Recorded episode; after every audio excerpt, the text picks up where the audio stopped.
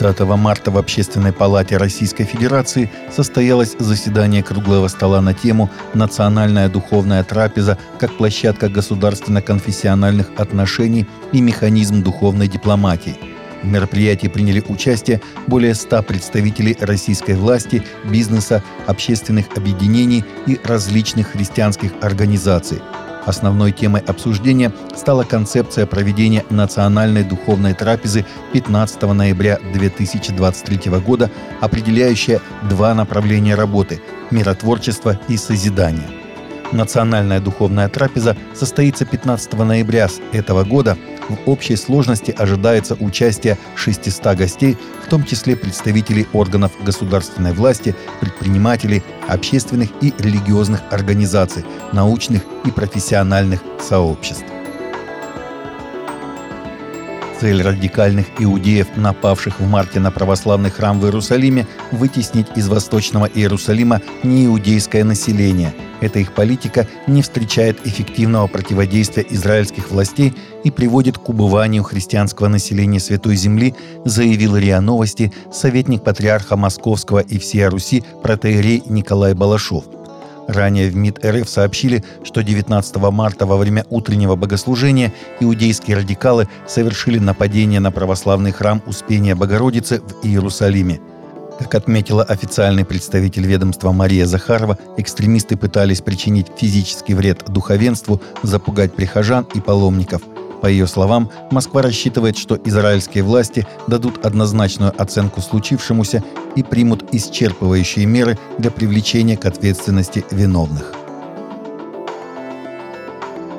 Советник главы офиса Владимира Зеленского Михаил Подоляк предложил в интервью на YouTube-канале 24 канала ликвидировать Украинскую православную церковь.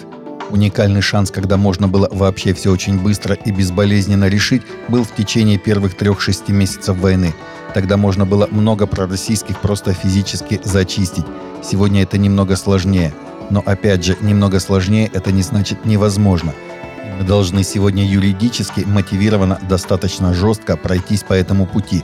еще раз подчеркиваю, на Украине должна быть единственная украинская каноническая церковь, заявил он. Сотрудники иммиграционной службы Таиланда задержали 28 взрослых китайцев и 35 китайских детей. По данным Christianity Today, задержанные были прихожанами китайской домашней церкви, правозащитники обеспокоены тем, что их вернут обратно в Китай. Взрослые и дети были членами Шэньчжэньской Святой Реформатской Церкви, известной как Церковь Мэйфлауэр – они покинули Китай в 2019 году из-за религиозных ограничений, а затем попытались получить убежище в Южной Корее.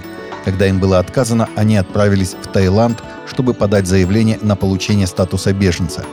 Говорят, что один из членов церкви вел себя странно, и, как выяснилось, он работал на государственную безопасность Китая и раскрыл местонахождение группы – если членов церкви отправят обратно в Китай, они могут столкнуться с серьезными проблемами, считают правозащитники.